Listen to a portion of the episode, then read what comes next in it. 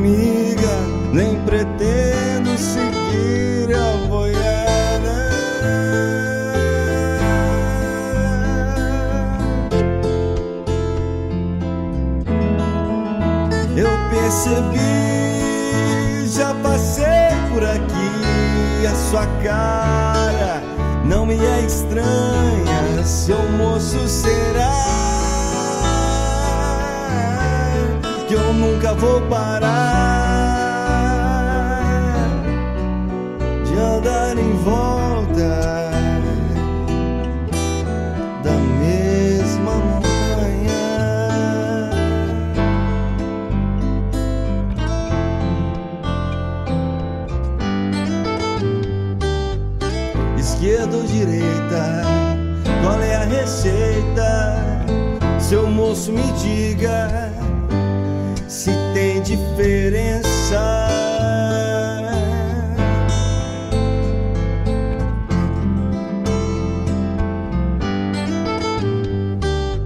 Seu moço bendito, eu juro que acredito. Isso para sempre será minha crença.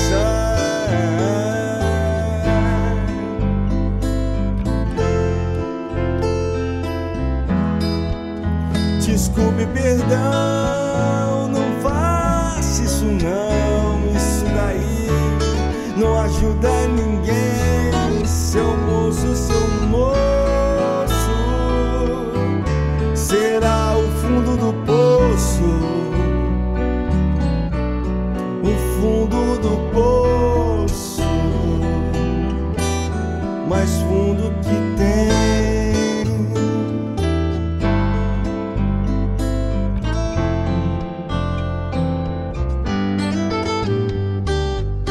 Seu moço sabe que foi. Eu tive um boi e ele era o mais gordo. coração.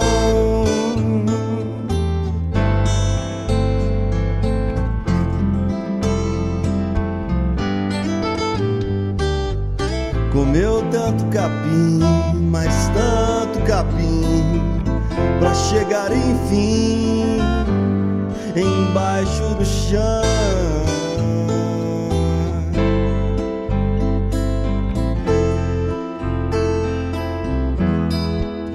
Seu moço, eu já sei onde foi que eu errei. Eu não sou boi, eu sou passarinho. Seu moço, obrigado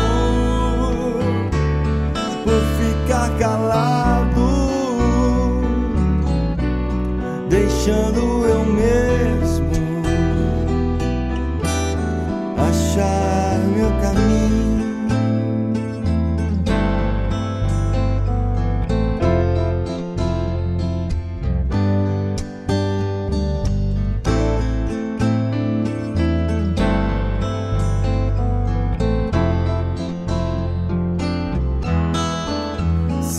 eu já sei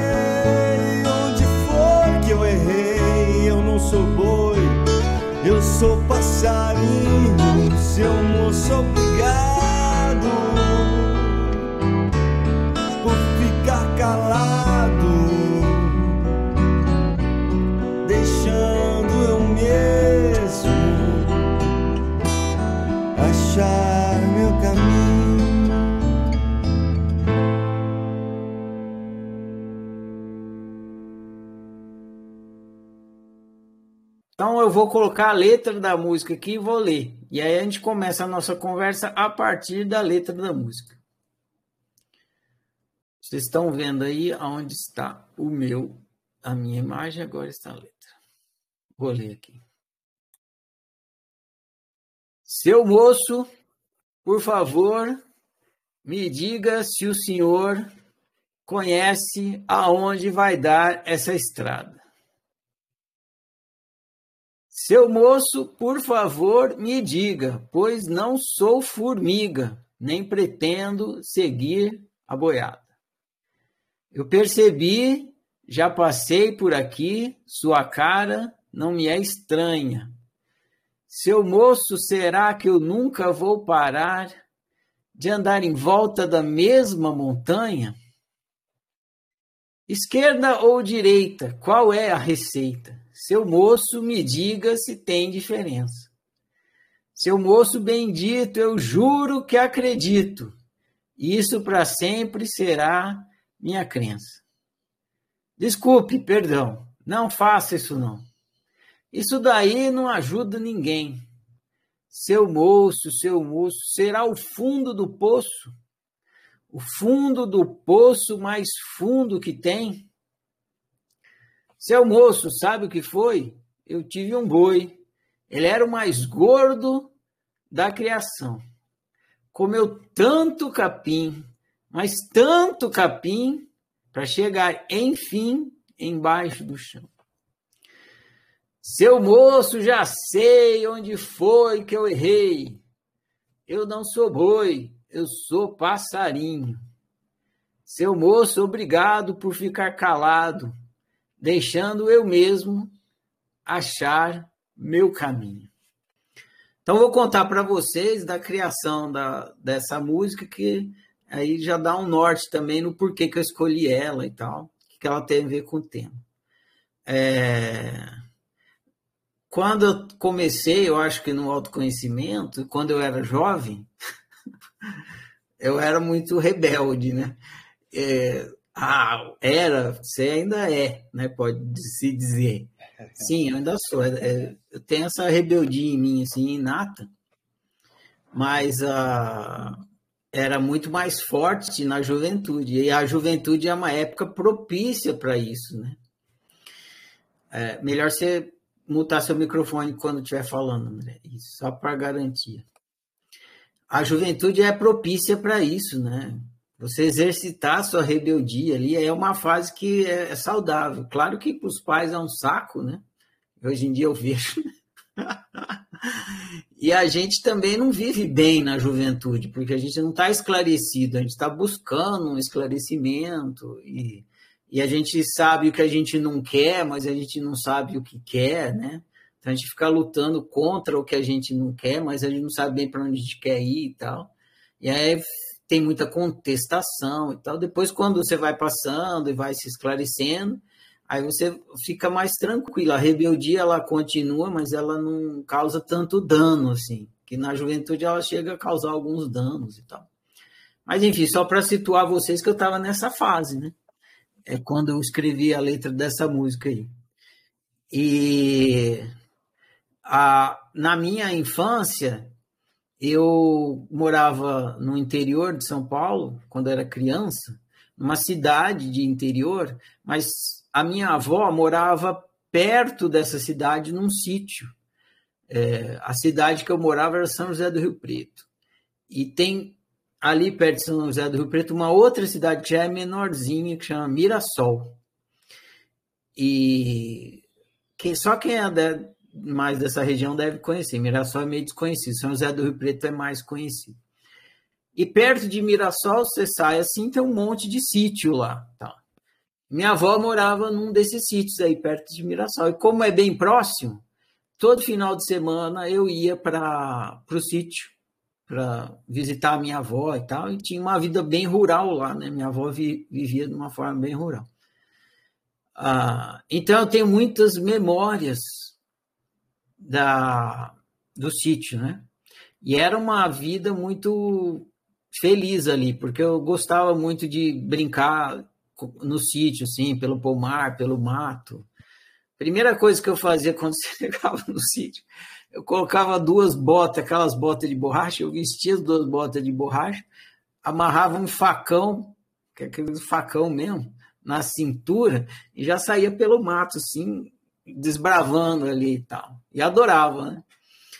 Ah, então eu aproveitava muito, ia muito para o sítio final de semana. Então, quando eu estava na juventude, não sei porquê, nesse dia eu imaginei, eu lembrei da minha infância lá no sítio. E tinha uma outra coisa que eu adorava de fazer no sítio, é que eu ia até a, a saída do sítio e, e subia na porteira. Eu subia na porteira e sentava na porteira e ficava ali. Acho que subir na porteira me dá uma visão mais alta das coisas, assim, eu subia. E tem aquela música, não sei se todo mundo deve conhecer, né? Menino da Porteira. E eu, eu sempre subia nessa porteira assim e ficava me imaginando que eu era o menino da porteira, né? E a porteira é para passar boi, passar boiado e tal. E na história da, da, do, da música Menino da Porteira, tem o lance de tocar o berrante, né? E o menino tá lá e o, o boiadeiro tá passando com a boiada e tal. Então, somando tudo isso aí, em algum momento eu estava questionando, na minha juventude, questionando o certo e o errado. E aí eu me imaginei assim, em cima dessa porteira lá no sítio da minha avó, exatamente essa porteira do sítio da minha avó, então é uma cena imaginária, mas surgiu assim na minha imaginação. Eu subi como se fosse um sonho, né? Eu subi na porteira, sentei ali e aí eu estava olhando a estrada que ficava em frente à porteira, que era uma estrada de terra. E aí passou um boiadeiro. Tudo isso na imaginação. Passou um boiadeiro e eu comecei a conversar com esse boiadeiro. E a conversa é exatamente essa que é a letra da música. Seu moço, por favor, me diga se o senhor conhece onde vai dar essa estrada. O senhor me diga, pois não sou formiga e não pretendo seguir a boiada. E é na hora que começou essa conversa, que é uma conversa metafórica, a metáfora, a metáfora foi conversando comigo também. Eu fui deixando a conversa acontecer através dessas metáforas. Então, são essas as metáforas de boi, boiada, formiga, estrada, eu não sou boi, sou passarinho, tudo isso, por conta que o, o ambiente da imaginação tinha todo esse contexto.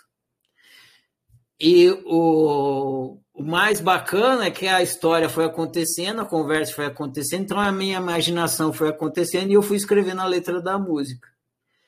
Primeiro eu escrevi a letra como se fosse um poema, não musicada. Eu fui escrevendo em versos mesmo. Fui escrever, e ela é toda rimadinha assim. Seu moço, por favor, me diga. É, é, senhor, por favor, tem todo um negócio assim de capricho na, na, nas rimas, né? Não lembro direitinho aqui. Ah, porque eu escrevi ela como um poema mesmo, primeiramente. Então fui caprichando nas rimas e tal. E aí fui deixando a ideia, a imaginação acontecer, e conforme a minha imaginação foi acontecendo, fui transcrevendo ali a conversa. E aí ele falava do boi, que era gordo e foi debaixo do chão e tal, todo esse. E no fim, eu me dei conta que o tal do moço não me falou nada. Eu falei, caralho, eu comecei a conversar com esse cara e ele estava ali na minha imaginação, era um boiadeiro mesmo. E ele não tinha falado nada, ele só deixou, ele ficou tipo, um, um, ele era tipo o, o, terapeuta, assim, quando você senta lá no divã, você fala, fala, ele fala, hã? Sim, que mais? Tal, é. Ou, e, ou e aí você fala, pô, né? É, exato. O psicanalista que ele atrás de você, ele tá ali, mas ele não tem nenhuma. Ele tá atrás de você, inclusive, para você não ouvir a reação que ele tá, que ele tá emitindo, né? Então é uma conversa de você com você mesmo, né? Exatamente. Aí eu fui deixando, fui falando com ele, de repente falei, porra, o cara não falou nada, mano. Só que eu entendi tudo, né, cara? Eu entendi tudo. Então, é igual o cara, você chega lá no terapeuta, ele fica ali, ah, ah, aí você vai falando, de repente você, pô, entendi, caralho, você é ótimo, porra, sensacional. Só que o cara não fez nada, né? Você fez tudo sozinho. Mas precisa dessa, é, desse interlocutor, né? Que, que tá ali, que é aquele ouvido, né? Disposto a te ouvir para que você tenha a motivação de falar e conforme você vai falando, aí você vai se ouvindo. E aí você vai se ouvindo, você vai se entendendo. E aí, aí quando eu percebi isso, aí ele, aí ele agradece, foi o fim da música, agradece. Seu moço, por favor, não, seu moço, é, te agradeço por não ter falado nada, né? Porque, porque se você falasse, vai por aqui ou vai por ali, a descoberta não era minha. Não era eu que tinha descoberto. E aí você teria, eu ia estar percorrendo o caminho que você está me falando. E aí ele descobriu, eu não sou boi, eu sou passarinho, descobriu o equívoco. Te agradeço por não ter falado nada que é, aí eu mesmo pude descobrir o meu caminho. E essa música tem tudo a ver com a nossa conversa sobre o destino, porque é isso, no, no fim das contas, é, tem muito a ver com aquela música do Engenheiros também, da Infinita Highway, porque essa coisa do caminho, da jornada, da estrada, né? Tem muitas metáforas com isso. A gente pensando na vou dar mais um passo para trás. Uma pergunta muito forte para mim desde a juventude, que tinha a ver com essa fase aí da, da contestação, né, da, da rebeldia, era a, qual é o sentido da vida? Essa era uma pergunta muito forte para mim. Eu ficava assim me questionando, ué, qual que é o sentido da vida? Porque acabou, foi desapareceu isso. Eu ficava assim me perguntando, ué, eu estou aqui vivendo, né? Mas qual é o sentido disso aqui? a, a, a, que, que se destina? Né? Aí volta, vai, vai lá para a música do Caetano, né? Existirmos, a que será que se destina? Quando tu me deste a rosa pequenina. Então, a que, que se destina? Qual é o sentido da vida? Então, essa pergunta era muito latente em mim, na, principalmente na juventude. Existimos, o que, que será que se destina? E aí você fica procurando essas referências. E, e quando você não tem uma resposta, você vai procurar as respostas aonde po, po, possivelmente é, tenha uma resposta, aonde ela foi ofertada, sei lá. Aí você, aí você pergunta, se, se você é bem pequeno, você vai perguntar para o seu pai, né? Para sua mãe. Mãe, por que, que a gente vive? Você vai perguntar. O pai, por que, que a gente vive? Que, por que, que se destina? Se seu pai tem uma resposta, ele vai te dar a resposta dele, e provavelmente fala, não, você tem, viver é assim, você tem que estudar, é o mais comum, né? Você vive para poder ter um futuro, você vive para criar o seu futuro e tal. Às vezes até satisfaz um determinado momento, é o suficiente, né? Você é criança, você não pensa bem. Você vive para poder ter uma família, sei lá, alguma coisa assim. Aí tem respostas religiosas que também vão falar, né? Você vive porque você tem que se encontrar com Deus, sei lá, alguma coisa assim.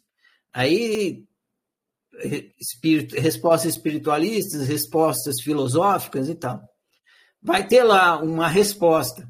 Mas aí sempre vai ter aquela pergunta, né? Quem garante? Quem, gar... Quem garante que é isso? Né? Mesmo que você recebeu uma resposta, quem garante que é isso? E se não for, né? Por que, que eu estou seguindo essa estrada que estão me propondo aqui seguir? Eu estou seguindo só porque todo mundo segue, aí é a metáfora da boiada, né?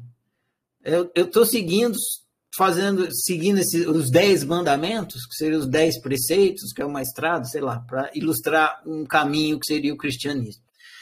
Por que, que eu estou seguindo aqui os mandamentos e tal dessa doutrina? Só porque minha, meu pai seguia, minha mãe seguia, todo mundo seguia, meus amigos seguem, é só por isso? E se não for, né? E aí você vai procurar uma outra estrada e você também vai estar tá lá alguém expressando alguma coisa e, e também é, é, é, a, é uma coisa que vem de fora para dentro, não de dentro para fora. Aí você também vai se questionar, quem garante que é isso? Aí você vai caminhando, caminhando, vai ter direita e esquerda para toda vez. E quem garante que a esquerda é certa ou a direita é certa? E a pessoa vai sempre ficar nesse dilema. Então a música está expressando isso, né? esse, esse momento desse dilema, em grande parte. Aí depois ela tem a, a solução dela. Mas no começo ela está expressando é, esse momento desse dilema, dessa pergunta: qual é o sentido da vida? Qual o sentido de viver? Que era uma pergunta que eu estava me fazendo lá atrás e eu não tinha a menor ideia da resposta. Eu não tinha a consciência que eu tenho hoje, mas eu tinha a inquietude que eu tinha lá, né, naquele momento, e ela está expressa aí. Essa é a minha introdução. Aí depois ela se desdobrou. Hoje, depois que eu li ela, depois de pronto, eu vi que ela tinha uma resposta. E hoje, olhando para ela, eu vejo como ela é a pergunta e a resposta ao mesmo tempo. E é muito interessante isso.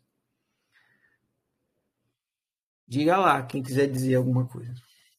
A Andressa estava querendo, Andressa estava querendo dizer aí. Isso. Tá liberado, Andressa.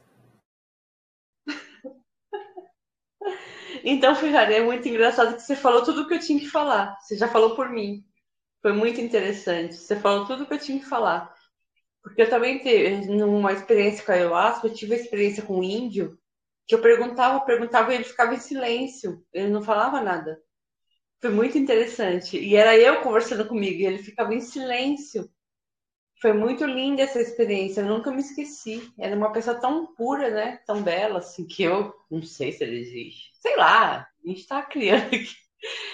E ele falava assim, ele abaixava a cabeça, ficava em silêncio, assim, olhando para mim, eu achava tão bonito, né? E isso que você falou agora me representou bastante, a experiência que você falou, porque ele não falava nada. Eu conversava com o índio, ele não falava nada, ele não abria a boca.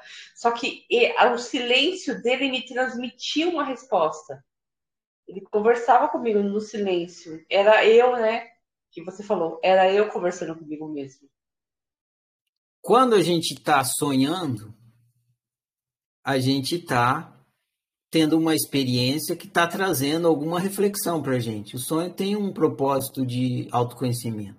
Por isso que muitos terapeutas sugerem da gente anotar o sonho, anotar no caderno, porque na hora que você sonha no dia, é, você fica é difícil de você decifrar no dia na hora, porque é como se você tivesse muito próximo daquilo. E aí a informação não vem, você não percebe as analogias que estão ali. Mas se você anota e você lê um dia depois ou uma semana depois, aquela anotação ela vai falar, pô, tá, agora entendi por que, que teve sonho, o que, que esse sonho estava me contando. E o sonho ele te conta de várias maneiras, né? Ele não conta só pelo, pela narrativa do que está acontecendo. Ele conta também pela ambientação a ambientação que tem ali também tem uma informação para te contar, ou seja, toda a estrutura do sonho ela tá te passando alguma informação. Então é por isso que tem essa coisa de analisar o sonho. O mesmo acontece com a imaginação. A gente a, a, não considera isso muitas vezes. Quando você imagina uma coisa, aquela imaginação, ela tem um propósito de autoconhecimento, ela está te trazendo uma informação. Por exemplo, você briga com uma pessoa e você imagina você esfaqueando a pessoa, ou estrangulando, ou enchendo a cara da pessoa de, de tapa, né? Você não faz isso porque você não, é, não quer cometer uma violência, você não quer ir lá bater na pessoa. Então, na sua imaginação, você imagina você batendo na pessoa, mas na, na realidade objetiva, você não bate na pessoa porque você não quer ir lá fazer essa violência com as pessoas, você não concorda com a violência. Então você executa ela na imaginação. Agora, essa imaginação, ela está te contando uma coisa. Ela está te falando, por exemplo, você está desagradado com aquela pessoa, que é a raiva, né? Ela está mostrando que você está com raiva daquilo, alguma coisa. E aí você pode observar a sua imaginação e, de, e ver o que ela está te contando. Muito bem. A realidade também. Então, o sonho, a imaginação e a realidade. A estrutura da sua realidade também está te contando sobre você. Tanto a narrativa da sua realidade, como o ambiente. Por exemplo, pegar um exemplo meu. Meu ambiente já foi São Paulo. Eu morava em São Paulo. Atualmente, o meu ambiente é Uberlândia. Então, minha realidade era. O cenário da minha realidade era São Paulo. Atualmente, o cenário da minha realidade é Uberlândia. Estou fazendo um exemplo, assim. Né? Na, verdade, o cenário da minha realidade é exatamente esse que eu estou aqui agora. Mas só para ficar. Para conseguir explicar a lógica da coisa. Então, já, a minha realidade já foi ambientada em São Paulo. Atualmente, ela é ambientada em Uberlândia. Cada um desses ambientes tem uma história para me contar. O fato do ambiente, da minha realidade objetiva ser São Paulo, me conta uma coisa sobre mim, sobre o estado do meu ser. E o fato da minha realidade atualmente ser Uberlândia também conta uma coisa sobre mim, sobre o estado do meu ser.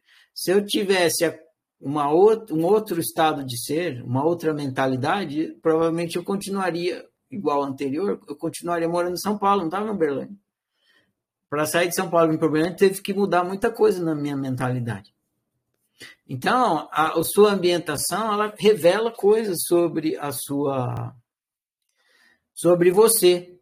Está sempre comunicando com a sua realidade, como a gente estuda na oficina, tanto a simulada como a objetiva, ela, ela, é, ela, te, é, ela te revela, ela conversa com você, ela tá te falando sobre você, ela tá te trazendo autoconhecimento. Ou seja, esse moço com que você está conversando sempre é a sua realidade. A sua realidade ela é um moço calado que está sempre te contando sobre você. E se você tiver essa disposição de ouvir, né, você vai criando a sua realidade e vai experimentando. Conforme você está experimentando, a realidade está criando, está conversando com a sua realidade.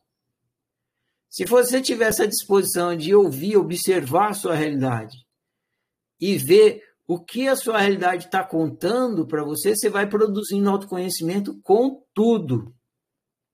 Conto, vou, vou criar um exemplo assim, falar, não, Ferrari, né? Só para chocar vocês, tá?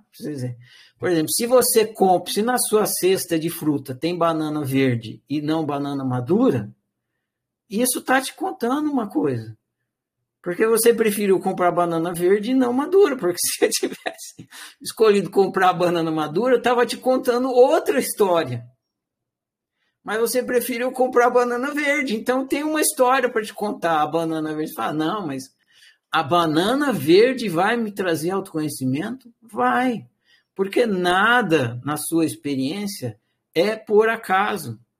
Realidade não é arbitrária é arbitrada. Então a banana não chegou lá por acaso, chegou porque você usou o seu arbítrio. Você escolheu comparar a banana verde. Então, quando, quando a banana está verde ali no, na sua fruteira, ela está te contando uma história. O que eu não sei, porque é a sua história. Tem a ver com a sua mentalidade que fez aquele arbítrio. Mas está te contando alguma coisa. Então, quando a gente entende isso, tá? volta, a gente volta num entendimento que tem lá nos primeiros livros do ciclo de estudos, que é o Apocalipse. No Apocalipse, a oficina explica que a atividade de viver, ela não é uma atividade biológica, ela é uma atividade pedagógica. Então, você está vivendo e você está todo instante aprendendo pedagógica, aprendendo. Só que como você está aprendendo sobre si, então não é um conhecimento que você está produzindo, é um autoconhecimento. Então a experiência de viver, ela é uma experiência de autoconhecimento. Você vai vivendo e se conhecendo, vivendo e se conhecendo, vivendo e se conhecendo. E você se conhece através do que você cria. Porque a realidade que você experimenta nesse momento é que você optou por criar. Então, a sua realidade está sempre te contando sobre você. Uma música aí que, que eu adoro que fala disso é a música da Zélia Duncan, que fala Me Revelar. Tudo em mim quer me revelar. Tudo quer me revelar. Então, é sempre a gente está experimentar a realidade, seja essa realidade imaginária, que nem eu estava nesse exemplo do, do moço na minha imaginação, que está lá, o boiadeiro passando na estrada, seja uma realidade imaginária, que a oficina chama de realidade simulada, ou seja, realidade objetiva, que é a banana verde na sua fruteira. Todas as duas estão te, te, te revelando. Estão ali estão ali porque a função da realidade, a função da realidade é te revelar. Seja realidade objetiva, seja realidade simulada. Vamos pegar o André, por exemplo. Hoje o André está de camisa de abutuar.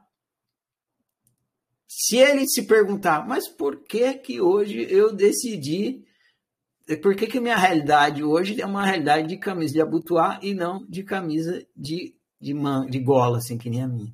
Ele vai descobrir alguma coisa porque tem a ver com o arbítrio dele, porque a camisa não foi parar lá por, do nada. Ele optou por essa camisa. E eu tô de camisa de gola, e geralmente eu tô de camisa de gola. Se eu me perguntar, mas por que de achos? Toda vez que eu vou gravar, eu tô de camisa de gola. Por que, que eu não ponho uma camisa butuá? E eu tô observando a minha realidade, perguntando para ela: realidade, revele para mim me, me revele em você. O que, que por, por que, que você é assim? O que, que você está querendo me contar? E ela vai me contar. No meu caso, eu posso contar, porque eu não posso falar pelo André, mas eu posso falar por mim. Eu sou uma pessoa que gosta de roupa de esporte. Eu acho que a camisa de gola deixa as coisas muito formais. Eu não gosto de formalidade. Então, essa camisa de, de gola está contando para mim que eu sou uma pessoa que não não gosta de formalidade. É isso, é isso que essa camisa de gola está revelando. Deixa a coisa muito séria e tal, e eu não, não sou muito chegado a isso. Não que eu nunca, nunca use. Quando eu precisar da formalidade, eu vou colocar uma camisa que não seja de gola, justamente porque eu não quero a formalidade. Mas, em geral, eu procuro deixar as coisas. Então, na minha realidade, geralmente eu estou de camisa de gola, assim, camisa esporte e tal. Então a realidade ela, ela é esse moço com que a gente está conversando o tempo todo. Não perceber isso é, é, é um desperdício da vida, porque é, sendo que a realidade tem essa função, não usar a realidade para a função que ela tem faz com que a gente desperdice a vida o tempo todo. Ou seja, a gente não, a gente não percebe que viver, na verdade, é uma dialética da gente com a gente mesmo. Da gente com a gente mesmo o tempo todo. Para quê? Para que a gente vá despertando, despertando, despertando, ficando cada vez mais consciente, produzindo cada vez mais autoconhecimento e melhorando nesse processo de criação da realidade. Então, se a gente não percebe, a gente não faz isso. Então, a gente acaba desperdiçando o propósito do viver e da realidade que está ali na nossa frente. Então, é, vale muito lembrar disso. Que a realidade é esse moço que fica ali na nossa frente. E ela não fala nada, mas ao mesmo tempo ela vai falar tudo ela vai falar tudo o que você precisa ouvir se você tiver ouvidos de ouvir e conversar com ela. Faz sentido, André? Diga lá. Faz tudo. Você fez um, um resumo. É, é, é, né, nas, nas nossas conversas, tem alguns momentos assim que eu falo, nossa, esse momento foi é, revelador, né? A gente chegou num cerne da questão. Acho que você chegou aí. Essa, é, esse, esse resumo de tudo é uma, é uma, é uma visão interessante, né? Eu vou complementar com uma outra história. É, o meu avô, ele era barbeiro, né? Barbeiro de barba, não de dirigir. e aí, e aí ele também ali, amolava alicate, né? Tesoura, essa coisa. E, e ele tinha o, a barbearia dele, era, era, sabe aquelas, aquelas comércios que é uma porta só daquele de abrir e fechar, aquela, aquela de rolo grande de metal, né? Então era uma portinha só, no centro da cidade onde eu nasci, né? Mineiros. E aí ele era muito procurado para dar conselhos. Né? Assim, o prefeito da cidade às vezes ia lá na portinha dele, muitas vezes não para cortar cabelo, para ou para fazer a barba, mas para conversar com ele. É, ele é tido como uma, uma, pessoa sábia, né? Na barbearia dele ali, quietinho. E tinha uma, tinha uma coisa, minha irmã, né? Minha irmã aproveitou mais a presença do meu avô do que eu, assim, pela idade. E ela falava que às vezes ela ia na barbearia dele e falou, tô passando por tal coisa, tá acontecendo tal coisa, tem pensado tal coisa. E disse que ele, tá, ele ficava lá, bolando as coisas, né? E aí, de vez em quando, ele dava uma olhadinha para ela e continuava molando. Aí, e aí, e era, era assim, esse era, era e estava ouvindo. Então, ele dava uma olhadinha para dizer assim, eu estou te ouvindo. E continuava no processo dele ali. E aí minha irmã disse que inúmeras vezes ela saía de lá e falou assim, pô, e aí ela falava e esperava. E aí e ele continuava no processo dele, né? E aí ela falava que a maioria das vezes, ela falava assim, vou, então tá, eu vou, eu vou lá em casa. Ele, ok, e ele não, não falava nada. E aí ele tinha, eu lembrei dele que esse nome falou da banana, né? Aí que minha irmã, ou no dia mais tarde, ou outro dia, né, amanhã, ele levava um cacho de banana lá para ela. Ah, levei um cacho, ô, oh, bom, que bom que você veio e tal. Aí ele falava, estava pensando naquilo que você me falou. Então, ele disse que o processo dele era sempre o mesmo. Ele ouvia, não falava nada. Depois, se ele tivesse alguma coisa para falar, aí ele ia até a pessoa para falar. Né? Então, que é esse esse interlocutor, né? Então, da fala da Andressa, aí tem muitas coisas interessantes, né? Esse esse interlocutor que pode ser nós mesmos, né? Andressa, muitas vezes eu faço um exercício de conversar com alguém inteligente né? E esse moço, ele pode ser qualquer pessoa, porque está na imaginação. É nessa experiência do Ferrari com essa música. Então, às vezes, eu, eu penso em alguém inteligente, alguém que tenha uma competência que eu quero, né? No negócio. Cara, nesse negócio, por exemplo, no meu negócio, cara, quem que é um cara competente? Quem que é alguém que eu admiro? Então, eu converso com essas pessoas na minha imaginação. Né? Para quê? Para para acessar um pouco dessa sabedoria das pessoas, que em geral está em nós. Né? E esse exercício de que o Amit Goswami fala de dubi-dubi-du, né? Ser, fazer, ser, fazer, ser, fazer, né? Dubi, dubi, du. E vai indo, né? Esse é o caminho, né? Dubi, dubi, du. Faça, seja, faça, seja, faça, seja. É, pode ser muito revelador. Né? Então, André, você falou assim, ah, será que eu estou fazendo certo? Bom, é uma... Você está fazendo aquilo que a sua escolha, ou que as suas escolhas te dizem. Né? Eu estou usando essa camisa porque eu fiz uma escolha de colocar essa camisa, né? E aquilo que você tem feito, seja na quietude, seja na interação, seja ler um livro, seja meditação, seja qualquer coisa que você escolha viver, é, ela está te dizendo sobre você e é importante você aprofundar nessa aprofundar nesse o que está me dizendo, né?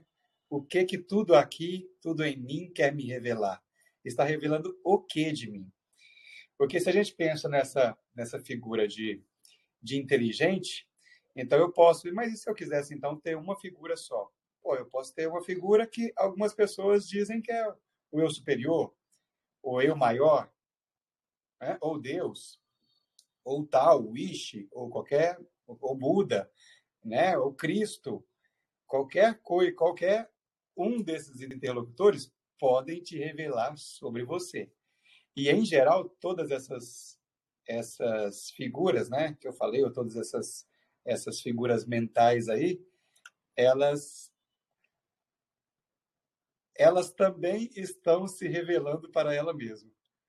E talvez seja esse o. Você já estava lendo um livro, e aí falando que essa é a experiência de Deus. Né? Como que Deus ia entender sobre dualidade? Ou criando seres duais. Ou o mundo dual, que aí ele na experiência ele entende. Ele entende a experiência, como é viver dualmente, né?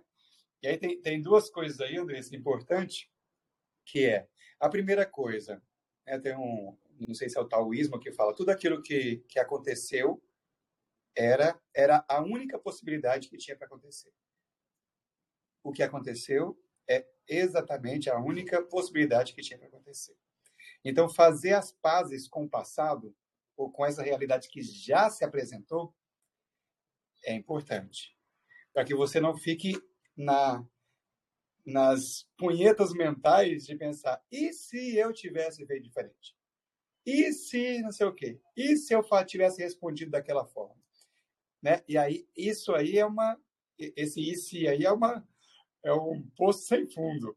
Né? Não tem como você sair disso, porque é impossível você saber quais os desdobramentos da sua vida teria se você tiver tido uma, uma resposta diferente, uma decisão diferente, uma atitude diferente, um pensamento, um sentimento diferente.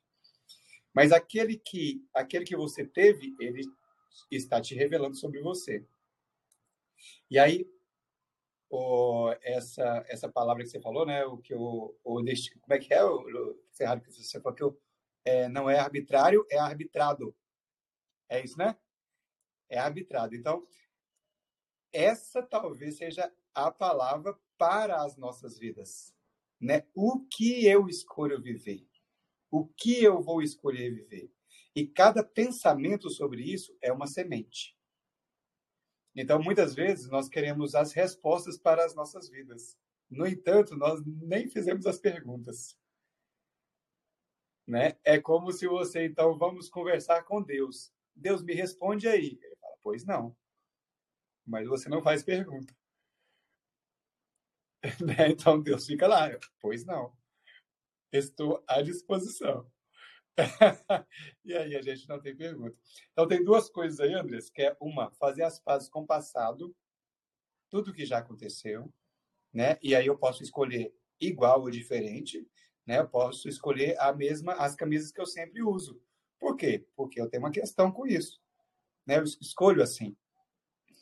É, ou eu posso escolher diferente. Falar, a partir desse momento eu quero, vou, vou colocar uma camisa de é, de, de gola, de sei, sei lá, uma camisa de, é, de seda. Por quê? Porque agora, não, então mudei de ideia, agora eu quero ser formal? Não, é porque a seda ela é confortável, ela é fresca. Né? Ou ao contrário, hoje eu vou colocar um cachecol. Por quê? Não, porque hoje está frio.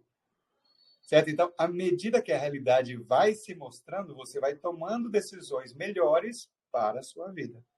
E aí, essa arbitragem, ela está totalmente na sua mão. E aí tem uma coisa em relação ao futuro que eu penso que é muitíssimo importante.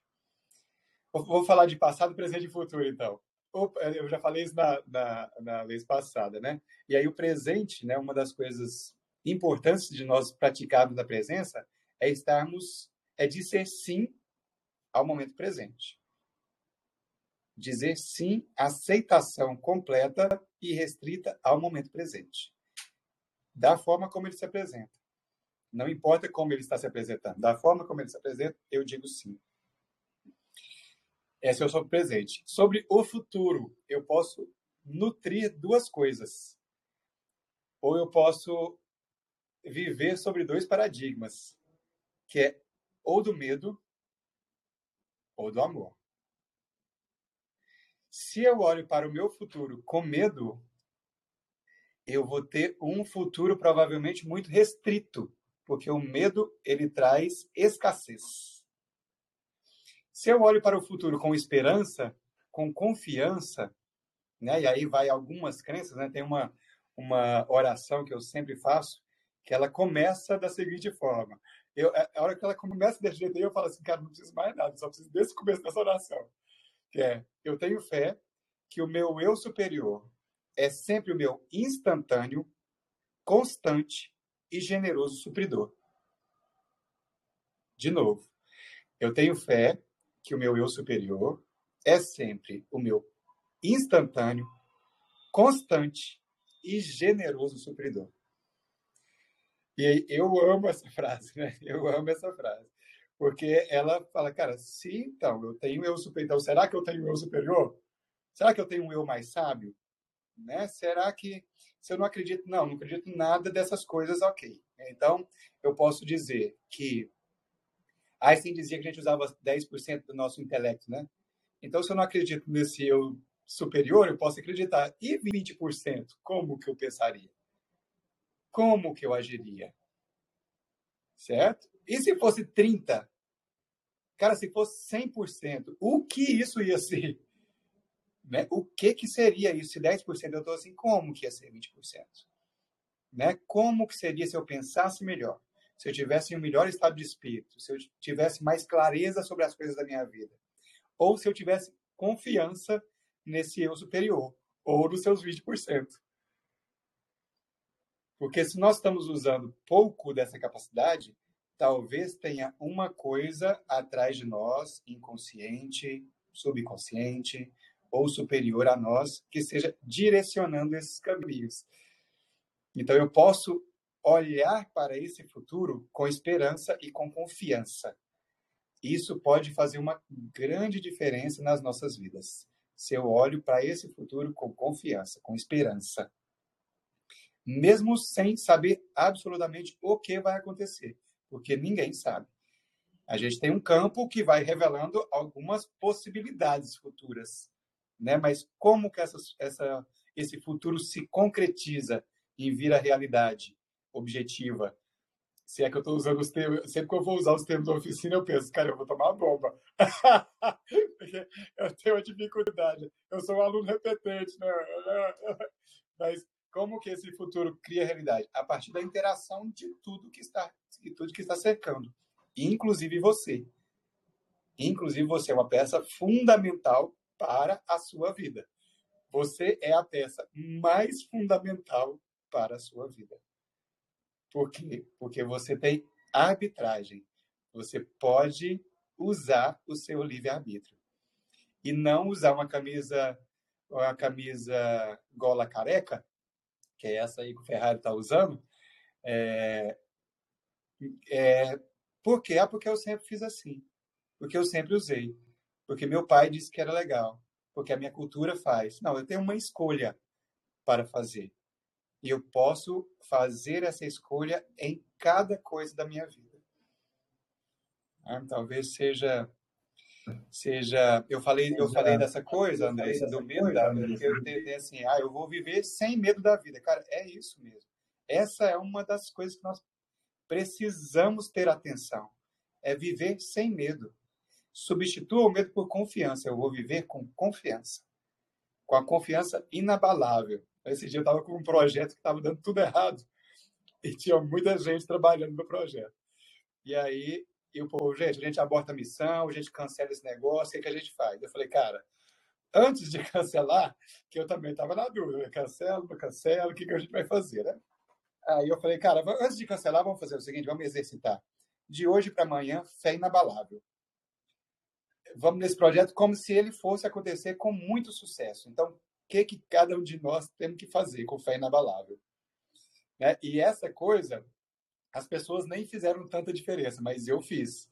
Né? Porque aí, eu, com essa fé inabalável, cara, eu fiz o evento, eu, eu eu cruzei e corri para cabecear. Por quê? Porque eu exerci essa fé inabalável. Então, era um evento e o evento foi um sucesso. Sabe por quê? Porque eu exerci a fé inabalável que eu propus. Então, lá no livro Os Quatro Compromissos, é uma dica importante de leitura, Os Quatro Compromissos, do Dom, Dom Luiz, Dom, Dom Miguel, ixi, esqueci, mas chama Os Quatro Compromissos. É, a, o último compromisso é faça o seu melhor. E fazer o melhor não é fazer o máximo, é fazer o melhor. Né, eu, eu, vejo assim, eu como coach, né, às vezes eu vejo as pessoas assim, não, vou fazer o meu máximo. Cara, não faça o seu máximo, você vai se cansar. A primeira coisa de fazer o melhor, né, substituir essa coisa pelo máximo pelo melhor, é que você vai fazer o melhor primeiramente para você. E muitas vezes não é o máximo. Eu vejo as pessoas esgotadas. Por quê? Estão fazendo o máximo o tempo inteiro, em vez de fazer o melhor. E muitas vezes o melhor para você, em algumas circunstâncias, é não fazer nada. É ficar quieto, é esperar. Ou conversar com uma pessoa inteligente, seja você ou seja qualquer moço na porteira. É? Hoje nós estamos falando de contínuo, né? Estamos dando palestra. Estamos dando palestra. Eu vou. Não, eu quero aproveitar que você parou num ponto ótimo para acrescentar uma outra coisa aqui. É, mais uma vez eu reforço: quem quiser participar da conversa aqui, só levantar a mão. Eu e o André, a gente puxa a fila, né? Que a gente se. É um compromisso nosso aqui, mas quem quiser participar é muito bem-vindo que inclusive, Marcelo, uma das coisas que eu gosto né, é conversar com gente inteligente. Então, conversar contigo é, é, é, é, por isso que nós estamos aqui, né? Porque a gente gostava de conversar, né? A gente ia, a gente ia gravar as músicas da Bubuca Musical, aí eu sempre separava assim, quanto tempo? Umas três horas. a música às vezes era, as músicas às vezes era curta, mas a gente queria trocar uma ideia, né? Então, seja seja a gente inteligente, o outro ou você mesmo, né? É, é importante ter conversas inteligentes, né? mesmo que seja com você, né? Se faça perguntas. Teve uma outra vez que a gente falou da, de fazer, perguntas, né? Mas vou deixar você falar. Só queria falar essa coisa que eu adoro conversar com você. Você é inteligente, eu gosto de gente inteligente. Vice-versa. E a gente é sempre faísca um do outro, né? A gente joga uma ideia e, opa, legal, fez eu pensar nisso, aí isso fica muito produtivo, vai virando uma fogueira. Né? O ponto que eu quero pegar aqui é aquela, a parte da música que fala assim: esquerda ou direita? Qual é a receita? Seu moço me diga se tem diferença. Olha, interessante, né? Que fala esquerda, direita, qual é a receita? me diga se tem diferença, porque se a direita e a esquerda for mais do mesmo, tanto faz ir para a direita ou para a esquerda. Né? Se o moço me diga se tem diferença, a esquerda ou a direita tem. É, se o moço bendito, aí ele fala, eu juro que acredito. Né? Se você falar que tem, eu juro que acredito, e para sempre será a minha crença. Ou seja, o que, que essa frase está tá buscando? Me dê, me dê algo para eu acreditar. Né? Ela está ela tá dizendo assim: é um momento em que a gente quer acreditar em alguma coisa. E a gente tem isso. A gente, por exemplo, é, essa vacina do Covid, ela, ela resolve ou não resolve? Por favor, me dê algo para acreditar, né? Porque eu não sei, ela vai funciona, não funciona, melhora ou piora, né? Estão falando que melhora, mas vai piorar, vou virar jacaré, que nem teve a história. Né? Então a gente me dê algo para acreditar, me convença, me convença que essa vacina funciona, que eu vou lá e tomo, eu, eu vou seguir essa coisa. Então a gente está querendo essa crença. Então aí a gente chega num ponto, que é o ponto que você parou, que eu, eu, eu falei dele, aí você caminhou mais sobre ele, e que é fundamental. A gente, quando a gente entende que ah, o nosso arbítrio cria a nossa realidade, isso é um problemão. É um problemaço, porque quem, quem ainda está achando que não, não tem nada a ver, não tem arbítrio, tá, a realidade está acontecendo aleatoriamente, né? Não tem nada a ver comigo. Essa realidade aqui surgiu aí, não veio de lugar nenhum? A pessoa meio que está tranquila, assim, porque ela não tem responsabilidade, ela se sente numa posição de irresponsabilidade, não é responsabilidade minha. Lá vinha, mas na hora que você vai ficando consciente que você, é, a sua realidade, ela é resultado do seu arbítrio, que você é responsável pela sua experiência, pela sua realidade, isso vira um problemão, porque você já que a realidade é, é, é, é resultado do meu arbítrio, como que eu uso essa responsabilidade? Surge essa questão, né? Que é o que você estava tocando agora na, na questão do eu, tá, eu devo fazer o meu melhor, beleza? Porque eu vou se eu fizer o meu melhor, eu vou experimentar o meu melhor. Mas aí surge a pergunta: o que é melhor? Tem um livro da oficina, não é um livro, é uma atividade lá no, na página da atividade, chama The Best, é o nome da atividade, que é o melhor em inglês, que ela questiona justamente isso. Todo ser quer o melhor. Ninguém, se você, se eu te dou a opção A e a B, você vai olhar e vai se perguntar qual é melhor para você optar pela melhor. Você não, se você vê que uma opção é pior do que a outra, você sempre vai para outra. Você nunca vai para pior. É natural do ser humano, ele sempre quer o melhor. Mas muitas vezes a gente tenta escolher o melhor e acaba numa pior. Então tem alguma coisa que acontece aí. Por quê? Porque, inclusive, a decisão pelo que é melhor é arriscada. Você pode dizer, eu optei pelo que era melhor. Mas por que, que eu não estou experimentando o que é melhor? Porque essa. A, a, o, o optar é uma frase da oficina diz assim: optar antecede experimentar.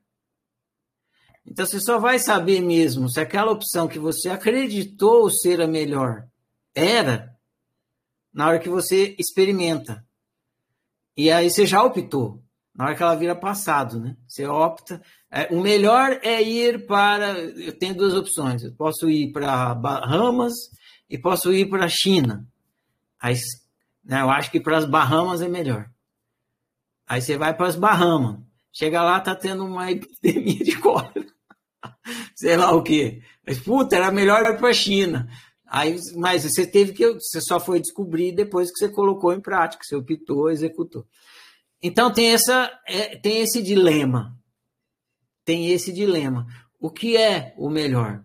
E que eu vou transferir agora a palavra, porque na, na frase da música ele está falando esquerda ou direita, qual é a receita? Seu moço me diga se tem diferença. Então ele está nesse dilema. Ele tem o arbítrio, a pessoa que está lá conversando com o moço, ele tem o arbítrio e ele quer usar para optar pela melhor opção. Mas qual é a melhor opção? A esquerda ou a direita?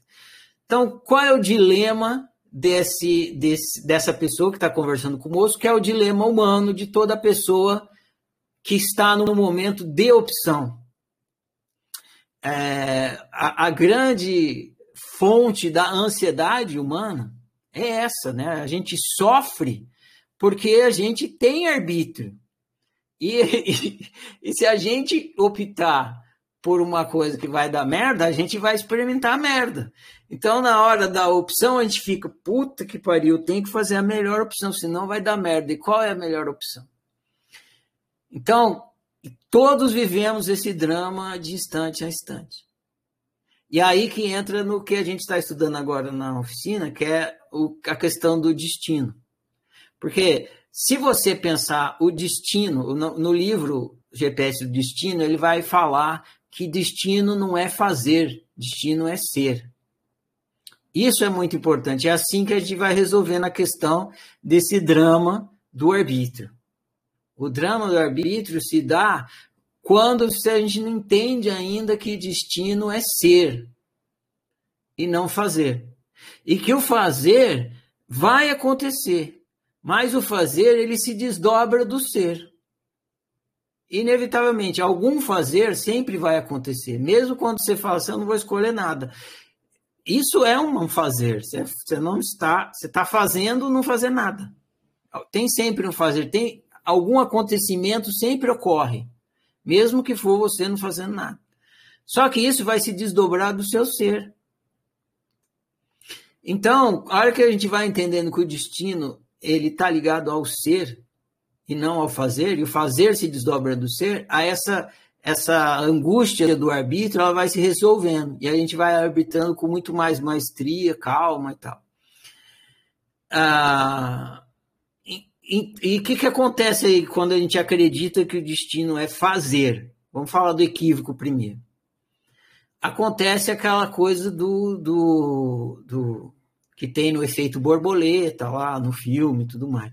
Você faz, o seu futuro muda totalmente. Você faz uma merda de uma escolhinha errada. Você compra a banana verde, pronto, fudeu. Você compra a banana verde, você não casa com a Sherry Stone. Por que, que eu não casei com a Sherston? Porque eu comprei a porra da banana verde. Eu tinha que comprar a merda da banana madura. E aí eu casava com a Stone, mas eu comprei a banana verde. Percebe? Isso está ligado à ideia do destino fazer. Uma pequena escolha muda completamente o caminho.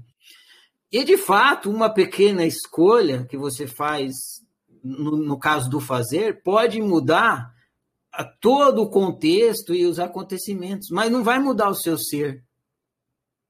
Não vai, porque vai ser sempre você e, e, e você é, viver em acordo com você independe do fazer, independe dos acontecimentos. É, eu posso ser eu, por exemplo, lá atrás na minha história, eu mexia com música. E eu poderia continuar mexendo com música, não vim para o lado do autoconhecimento, ser professor de autoconhecimento. E isso não alteraria o meu destino.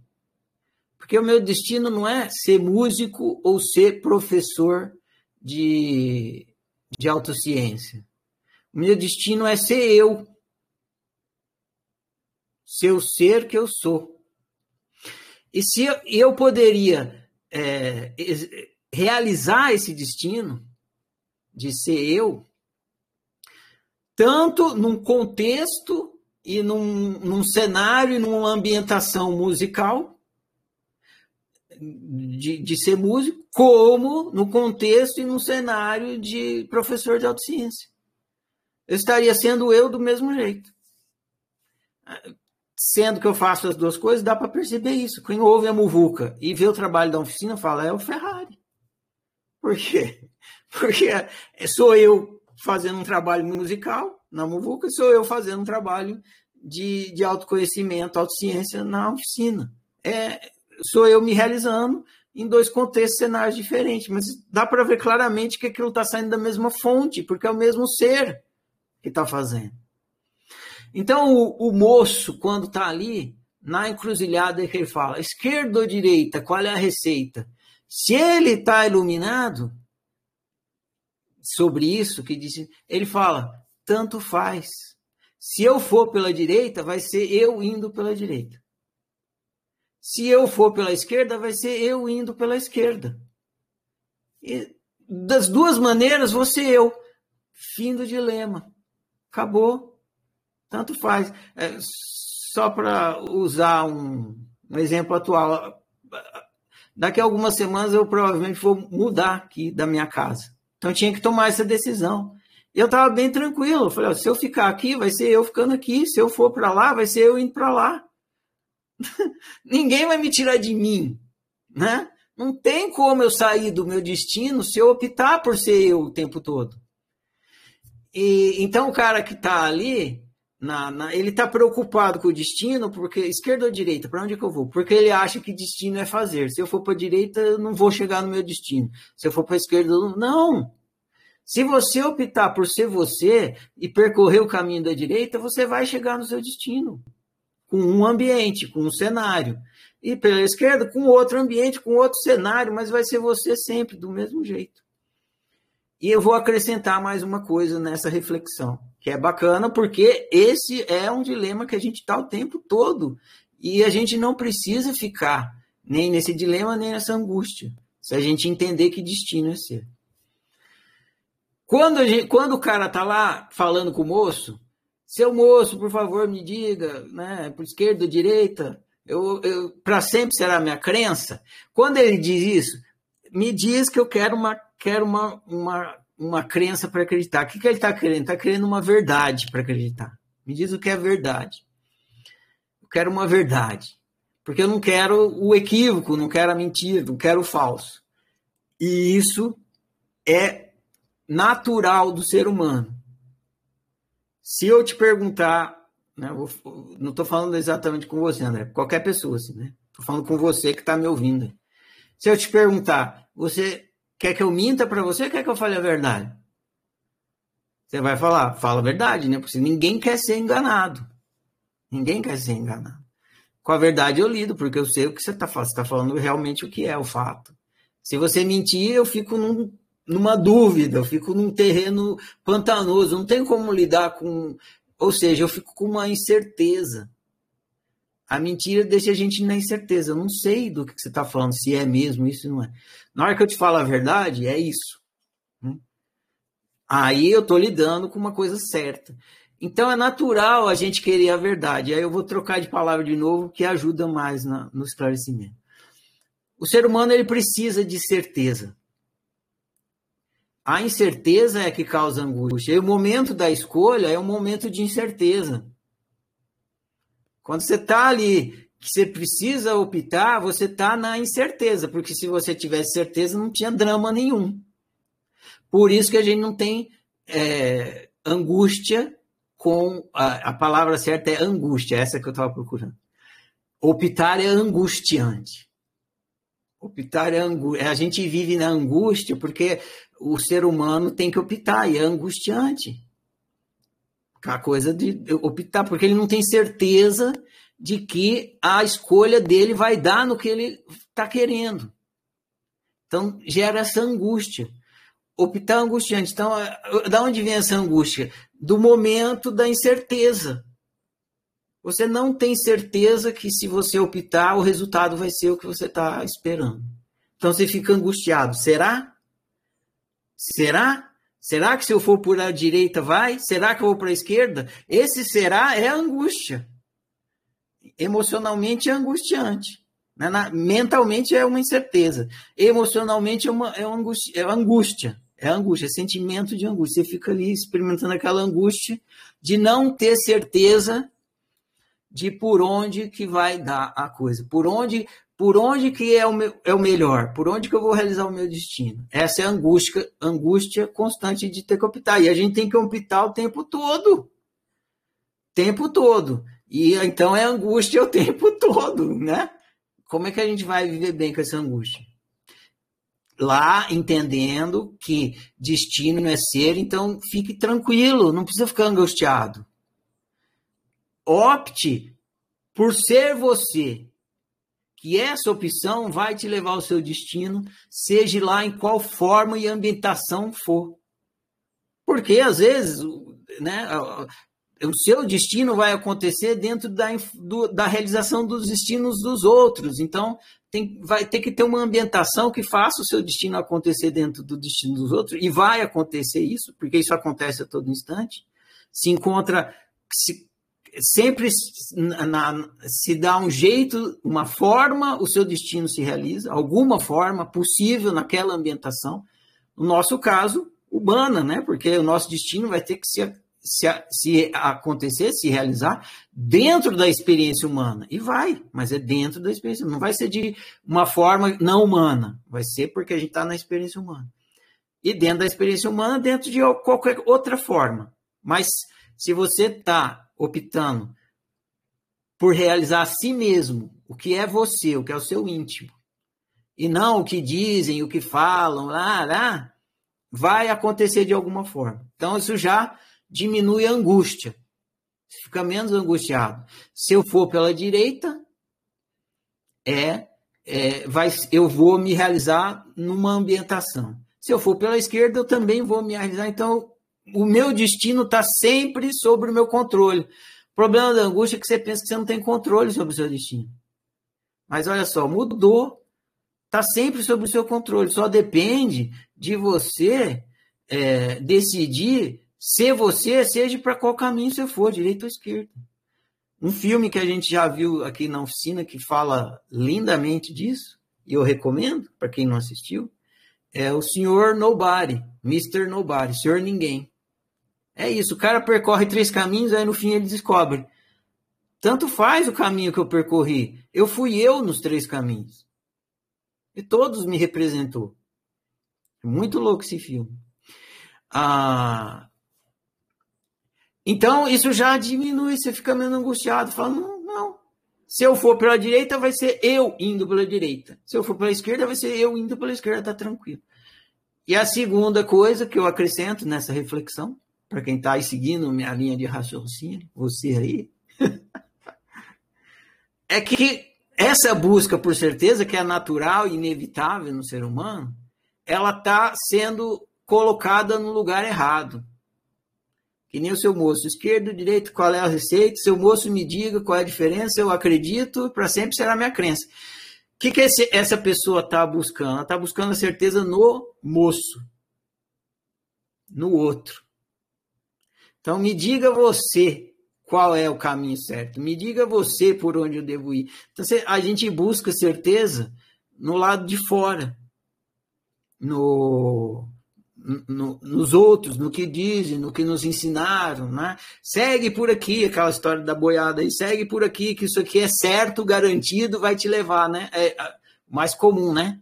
Vai, estuda, é, arranja um emprego, fica rico, que você vai ser feliz. Aí chega lá, pô, tô rico, mas não tô feliz. E aí? É, porque você foi, se, você foi seguir o, o caminho do certo do que o outro falar, não o seu próprio. Então não tem certeza no que o outro fala, no, na, na, no externo. E não tem certeza, inclusive, no resultado. Isso aí a gente conversou no livro anterior, do arbítrio. Você não pode ter certeza do resultado. Então, quando você põe a certeza no, no resultado, você também não consegue se livrar dessa angústia. Por quê? Porque o resultado é incerto o resultado é incerto. Eu vou fazer isso, é certeza que vai dar certo? Não é. E não adianta você mentir para você falando que é, porque não é. Você sabe no íntimo, é claro, óbvio, ululante, que o resultado não é certo.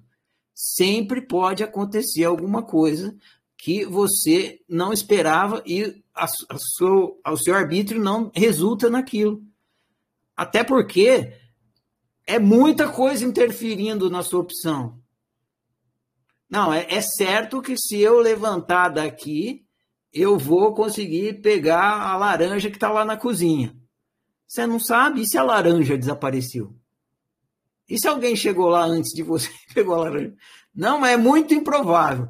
É muito improvável não significa que não pode. Ah, é muito improvável que a laranja desapareceu. A sua cabeça vai sempre te falar isso muito improvável não é sinônimo de impossível. E aí você vai ficar brigando com isso. Por quê? Porque tá, a sua cabeça está certa.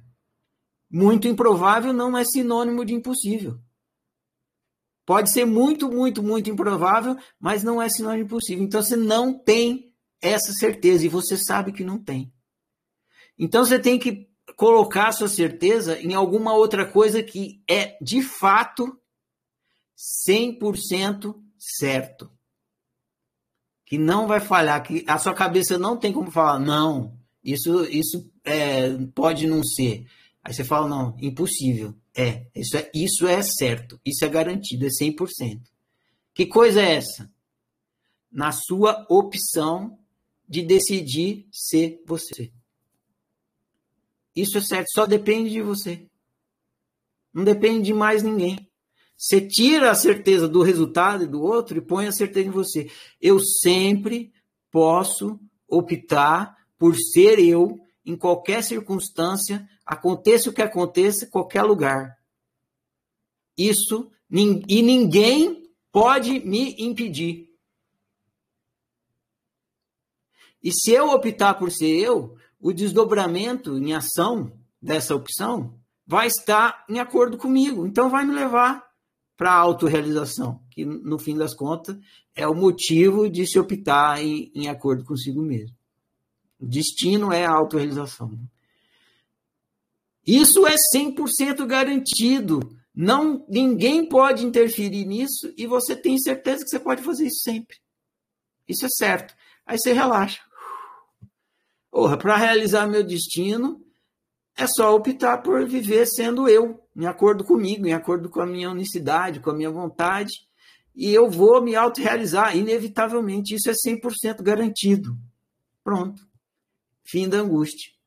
Seja direita, seja esquerda, seu moço eu já sei. Eu não sou boi, eu sou passarinho. Aí descobriu. E aí agradece. Obrigado por ficar calado, deixando eu mesmo encontrar meu caminho. Eu sou, veja, eu sou, é o verbo ser, né? Ah, eu vou fazer isso, eu vou fazer. Eu não sou boi, eu sou passarinho. Basta eu viver como um passarinho, sendo um passarinho, e pronto. Eu encontrei a minha estrada. Estou no trilho da minha autorrealização. Estou tri trilhando, caminhando pelo meu destino. E aí eu me autorrealizo. Então é isso. Esse deslocamento da certeza resolve a angústia e nos coloca no caminho do nosso destino. Sensacional, né? Valeu. Quem quiser comentar, André, fica à vontade. Essa é a minha colaboração aqui. Tá, acho que nós podemos abrir para ver se alguém quiser, que acho que nós falamos de coisas importantes, né? Muito importantes. Temos falado aí. Alguém quiser alguma colocação, mas creio que é, é perfeito. Só, e só antes de alguém levantar a mão aí, é, é, é interessante essa coisa, né, Marcelo? Porque, assim, é, começa por ele entendendo o que, que ele não é, né? Ele não é formiga, né? não é formiga, tal, não sou boi. E aí pensa que talvez esse interlocutor, se ele tem, se ele se ele visse um passarinho, pensa que o interlocutor está olhando o passarinho e o passarinho está perguntando, cara, por qual caminho eu vou? Para a esquerda ou para a direita? O interlocutor está pensando assim, cara, você só está perguntando isso porque você não sabe quem você é. O que você é, porque você, não, você é passarinho, não precisa de caminho esquerda ou direita. Você pode pode voar. É, então, às vezes, então, é, é, eu vejo esse interlocutor assim, como um mestre sábio, né? No silêncio, o silêncio é o mestre sábio. É uma, essa é uma, uma frase que está num capítulo de um livro que eu escrevi. É, o silêncio é o mestre sábio. Então é isso, é o, é o silêncio olhando para o passarinho falando assim, cara, a sua pergunta não faz sentido. Sabe, me diga que eu vou acreditar, esquerda ou direita, faz diferença? Cara, voe. Que, que, que o sábio diz? Seja você, que você nem precisa dessa pergunta. Você pode voar.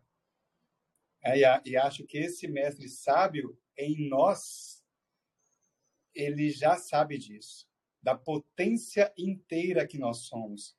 E muitas vezes nós estamos nos limitando à esquerda ou direita né? Banana verde, banana madura.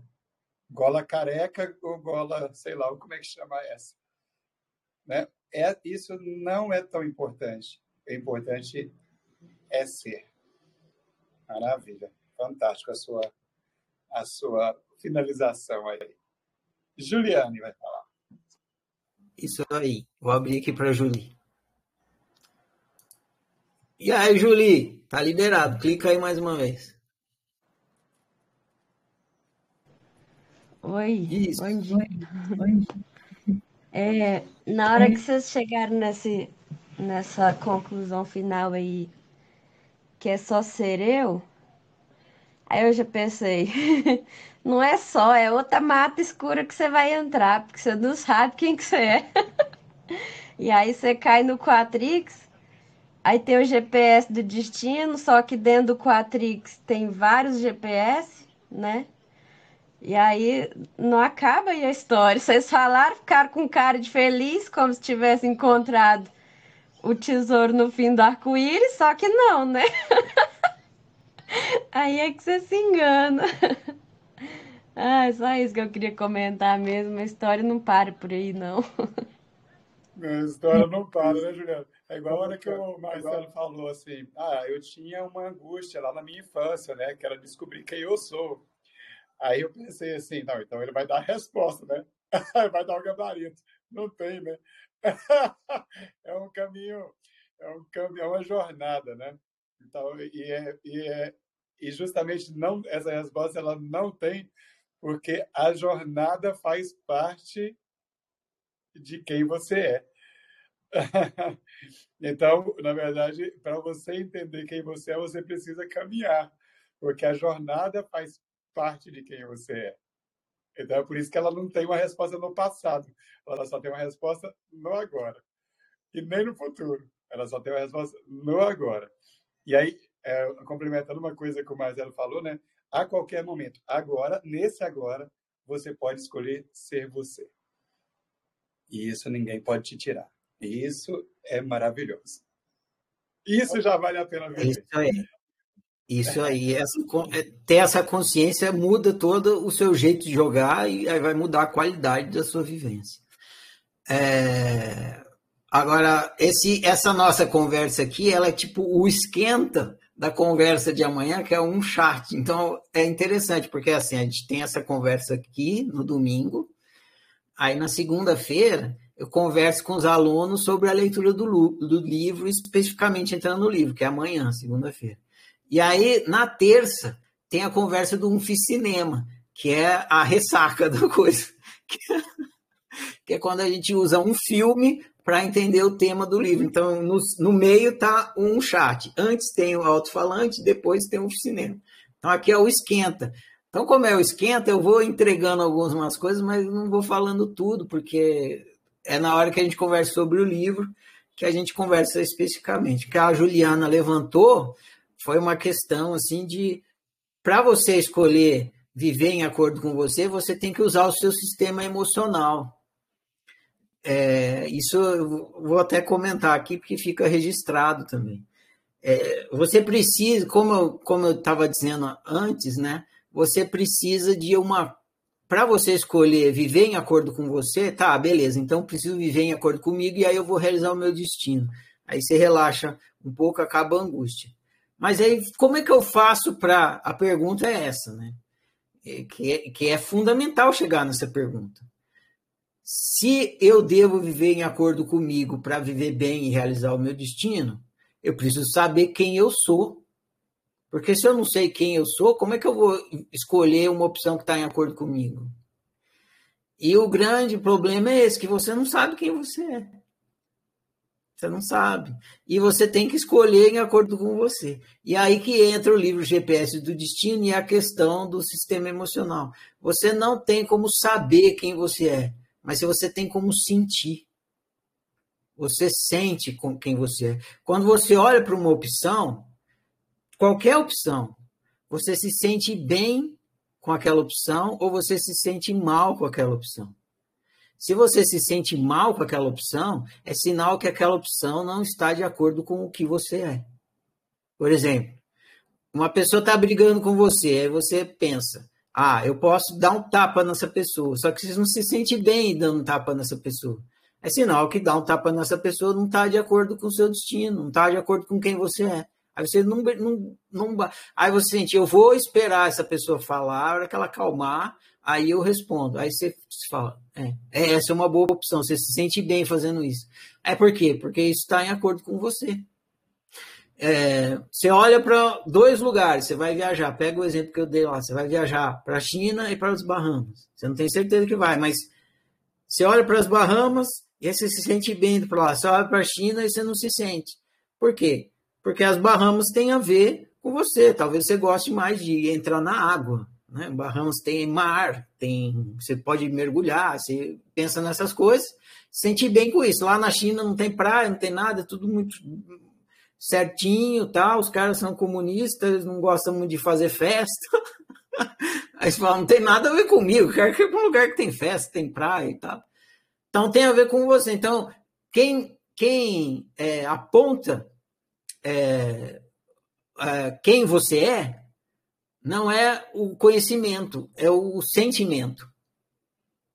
Então, essa faz parte da, da, desse processo de você ir realizando o seu destino, você aceitar os seus sentimentos. Não só os agradáveis, como os desagradáveis. Porque quando você está sofrendo com uma coisa, esse sofrimento está dizendo: muda de estrada. Não é por aí, isso não tem a ver com você. Você não está se autorrealizando aí, isso não é seu destino. Então a gente precisa é, ficar, é, desenvolver essa amistosidade com o sentimento, parar de bloquear o sentimento e fazer o contrário, aceitar o sentimento, seja qual for, porque ele está dando a informação para a gente fazer a, a nossa viagem. Por isso que chama no livro GPS do destino. O sentimento é um GPS, ele te dá as dicas, vai para a direita, vai para a esquerda e tal, que isso aí está de acordo com o seu destino. Essa que é a metáfora, a grande metáfora do livro GPS do Destino. Então, sim, claro, a hora que você entende que o seu arbítrio está na sua mão e você pode sempre optar e viver de acordo com você, e você entende que o seu sistema emocional, o seu GPS, pronto, aí você tem tudo na mão para realizar o seu destino. Basta você desenvolver, aí, claro que não vai ser do dia para a noite, mas você precisa desenvolver uma maestria em usar o seu arbítrio, que é o volante, junto com o GPS, que é quem está te dando as dicas. E aí você vai fazer essa navegação que vai te levar para a realização do seu destino. Se você não tem essa maestria ainda, o seu caminho vai ser um caminho de desenvolvimento dessa maestria. Quanto mais você desenvolver essa maestria, mais você vai viver de acordo com o seu destino. Então está completo aí a questão que a Júlia levantou. Muito bem, eu, eu vou passar para a Angélica, André, que ela fez, levantou a mão e aí vamos ouvir a colaboração dela. A gente vai caminhando aqui para o encerramento. Angélica, está liberado. Por favor, Angélica. Isso. Está escutando? Escutando? Estamos.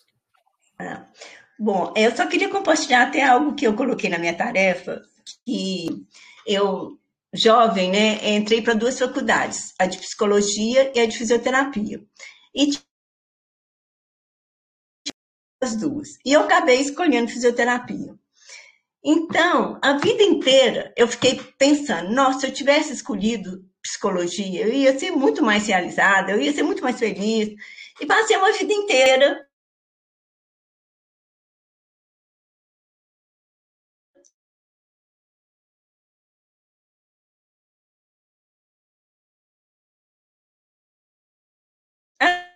é no meu fazer e sim naquilo que eu sou, né? É, quando eu estou fazendo aquilo, né? Então, é muito gratificante, assim, eu acho que é maravilhoso poder saber que é, eu não, eu tenho tempo, né? Meu tempo não acabou, né? Eu posso ser eu mesma, né? Fazendo o que eu estiver fazendo, que a vida estiver me ofertando, né? o meu viver é isso. Só aí, né? Simplificou demais. É só no instante que você está, optar por ser você. Seja lá que você. É exatamente o que o André estamos fazendo agora. E você também. A gente está aqui sendo a gente nessa conversa, realizando nosso destino. Beleza. Obrigada. Obrigada. E depois tem, vai vir outro tem momento. Uma, tem uma, uma, uma diquinha aí de, de coaching, uh, Angélica, que é o seguinte. Uh, muitas vezes, aquilo que a gente quer, né? O... Eu sou psicólogo, né? É, aquilo que a gente quer, muitas vezes a gente já pode exercer neste momento. É quando você pensa assim, cara, o que que eu, o que que eu quero então com a psicologia, né? Muitas vezes aquilo que você quer, ah, eu quero trazer bem-estar para as pessoas, eu quero fazer elas se entenderem, eu quero, sei lá, eu quero me entender. Então, tudo isso, né, você já pode fazer neste momento. ou no exercício da sua profissão atual de fisioterapia, né? Ou com, com a interação com seus filhos, ou com qualquer qualquer que seja essa coisa, né? Você já pode ir exercendo aquilo que você espera que a psicologia vai te dar, você já pode exercer isso sendo o seu melhor. Né? Exato, e mais para frente a gente vai ver a questão da representatividade, que vai ficar mais esclarecido. Por exemplo, eu quero ser o super-homem para salvar o mundo. Para ser super-homem é difícil, porque eu vou ter que aprender a voar, não sei o quê, sei lá, vou ter que tomar vitamina de, de kryptonita. Não, a kryptonita ia matar, né? Sei lá, daquele cristal lá do super-homem. Enfim, eu quero ser super-homem para quê? Para salvar o mundo. Beleza, mas como é que eu posso salvar o mundo? Ah, eu posso salvar o mundo agora, aqui agora. Eu posso salvar o mundo separando o lixo reciclável. Né? Se eu separo o lixo eu estou salvando o mundo. Então você já está sendo super-homem. Então, quando você entende a representatividade do seu desejo, você consegue aplicar ela no aqui e agora, dentro das opções que estão dentro do seu alcance. Ah, mas eu quero salvar o mundo como super-homem. Mas não é possível ainda, vai fazendo as opções que são possíveis nesse momento. Depois, quando você for o super-homem, você faz o que o super-homem faria. Então, você entende a representatividade do desejo, você sempre realiza ela no aqui e agora, através de, qualquer, de uma opção viável no aqui e agora. Tem mais gente querendo falar aqui, André? É, a Luana primeiro, depois o William, e depois a gente encerra isso aqui, tá bom, gente? Senão Vai terminar meia-noite. Luana, vai lá. Olá, bom dia a todos. Bom dia, Luana. É, Para mim está parecendo que eu estou com eco, então não sei como que tá. Ah, agora não está mais. É, eu vou fazer um pouco de Agente do Caos, Cavaleiro do Apocalipse e do Contra. É, eu ontem fiz a tarefa e eu terminei o áudio falando que o livro me deixou deprimida. Porque é, foi essa percepção aí que a, a Júlia até falou rindo. É, eu pensei da mesma forma, assim, tipo, a gente chega numa conclusão, a gente diz, vai que, vai que eu descubro qual é o ser eu, a minha autorrealização, vai que eu descubro o que, que é. Ela só vai abrir uma porta para mim para eu dar o um passo para uma outra estrada. Aí eu vou chegar ali, vou dar, vai abrir, vou ter um outro momento de epifania, aí vai só abrir uma porta para uma outra estrada. Então, assim, eu fiquei meio triste porque a gente percorre esse caminho todo no escuro.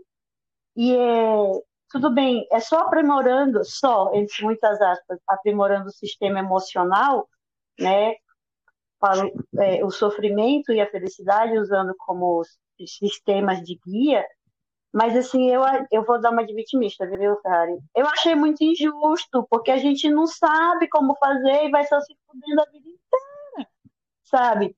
eu fiquei, eu sei que isso conversa muito com a minha necessidade de controle. É, eu sei até qual é o GIF que você está fazendo. é, é, eu, eu sei, assim, conversa com a minha sensação de controle, a minha sensação vitimista, materialista e whatever, whatever, mas assim, é, sabe, esse ânimo que vocês veem, o Ferrari diz, nossa, que jogo legal, é muito foda esse jogo. E a, a alegria também do André. Gente, olha, não vejo a hora de começar a ver essa caminhada da forma que vocês veem, entusiasmada, porque ontem eu terminei a tarefa e eu terminei vendo ela. Nossa, que longa história, velho. Para onde que eu vou? Como é que eu vou? Qual é o voo?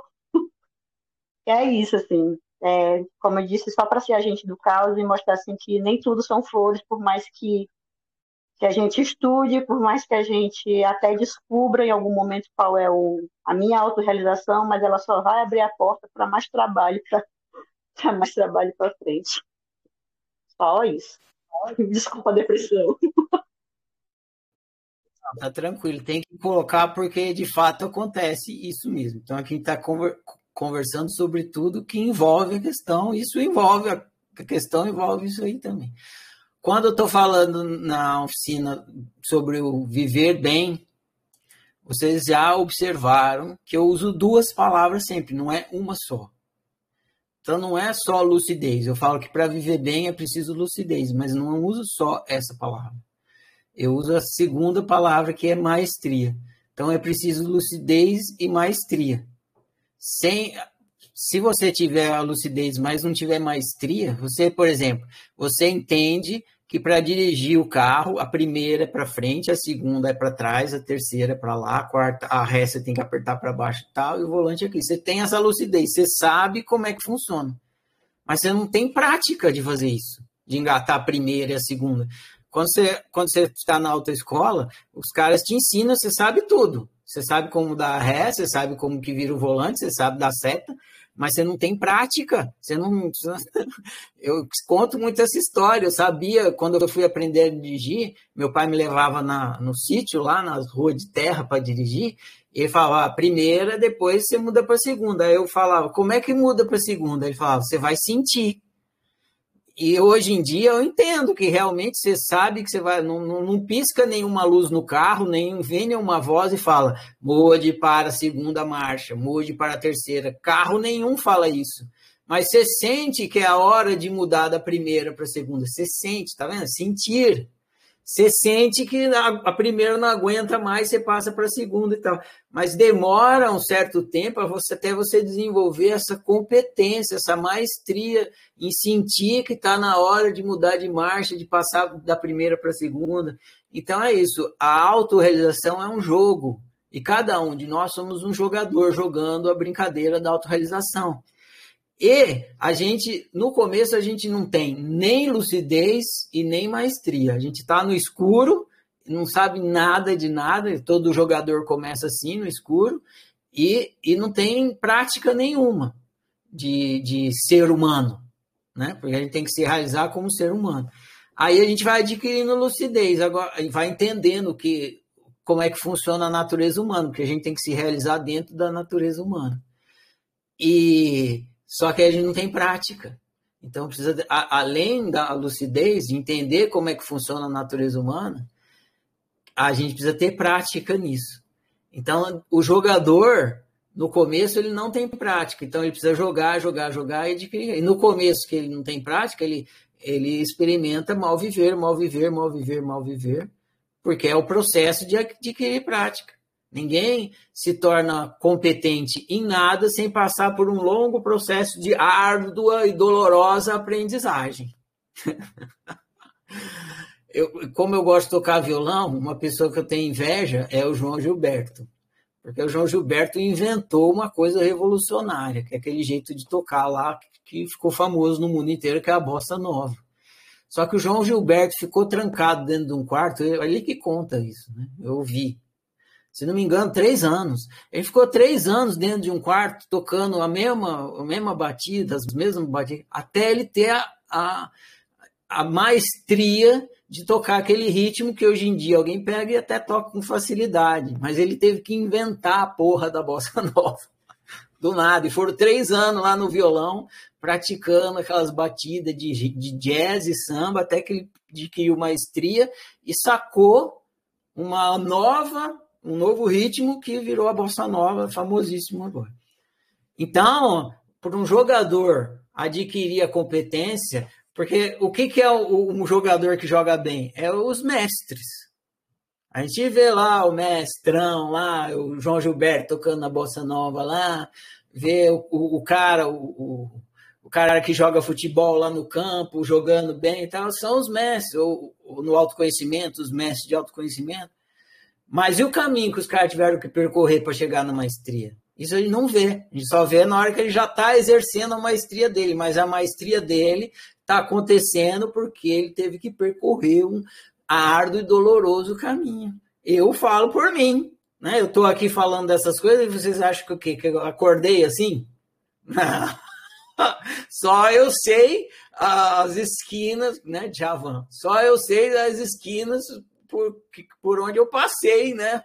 Eu tive que percorrer o caminho e por isso eu entendo, inclusive, o que vocês estão passando, porque vocês estão passando por pedaços da jornada da maestria no autoconhecimento, pelo qual eu já passei, então eu entendo vocês. Então é isso.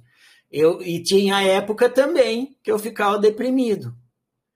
E hoje em dia eu não fico porque eu vejo a grandeza, a, be a beleza do jogo. Então olho para a beleza do jogo e falo, nossa, que jogo fantástico, esse jogo é espetacular. Mas quando eu estava lá na cegueira, sem maestria nenhuma, era vitimismo e depressão. Normal, é assim mesmo.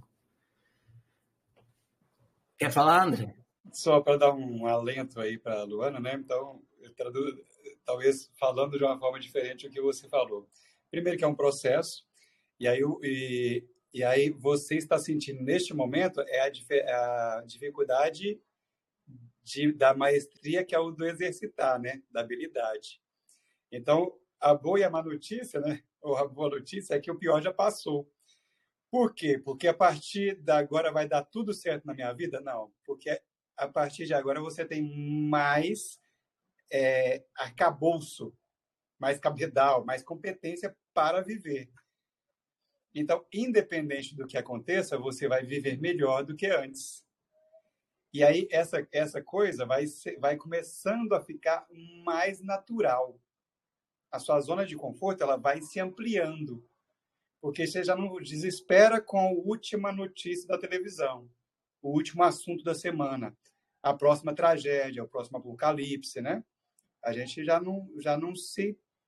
Sabe, se tiver um apocalipse, uai, vamos ver de qual que era. vamos viver plenamente como eu sou. É, a única, é o meu livre-arbítrio, ser quem eu sou. Então, vou você, no apocalipse. Você, eu vou ser eu no apocalipse, né? Sou eu. eu. E você vai virar zumbi. Você eu zumbi. Você é o zumbi. Olha que doido, né? Então, essa. E aí, e aí, Luana, essa. Quando a gente vai se apaixonando, né? Eu acho talvez é o se apaixonar por você, né? Por isso que você é, se condenando menos, se culpando menos, né? Se amando aquilo que você faz que deu certo, que deu errado, porque você sabe que você está indo para um caminho do seu destino. E aí já, né, o Ferrari já deu a dica aí, qual é o seu destino. Né? Então, aí a hora que você percebe isso, vai ficando mais gostoso, vai ficando mais leve. Sabe? Porque você descobre que não tem um lugar lá para se chegar. Você tem o ser aqui, agora. E aí você começa a bem viver aqui agora, e não depois que você acabar o curso do Ferrari ou acabar essa live. Nossa, me deu todas as respostas da minha vida. Não, é, é o durante vai ficando mais agradável. É, e talvez é um exercício para você já fazer, já ir falar, cara, como então que eu substituo? É, você falou uma, uma, um sentimento é, difícil que eu não lembro mais, mas como que eu substituo esse sentimento que eu não estou gostando para por algum que eu goste? Por leveza, por paz, por harmonia, por alegria. É como que eu vou fazer isso? Né? Como que eu, né? talvez eu comece a exercer essa coisa, exercitar esse esse vício, talvez, porque a gente vicia também nas emoções. Eu vou então viciar em ser alegre. Dá para fazer? Dá para fazer. Né? Mas você pode não viciar, você pode escolher isso conscientemente. Talvez no começo a gente vicia para você sair de um lugar para ir para outro. Depois, depois não é fluido.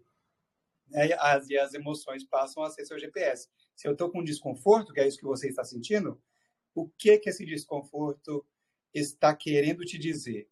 E aí, antes disso, é talvez, cara, fique confortável no desconforto. A aceitação do momento presente é eu estou desconfortável.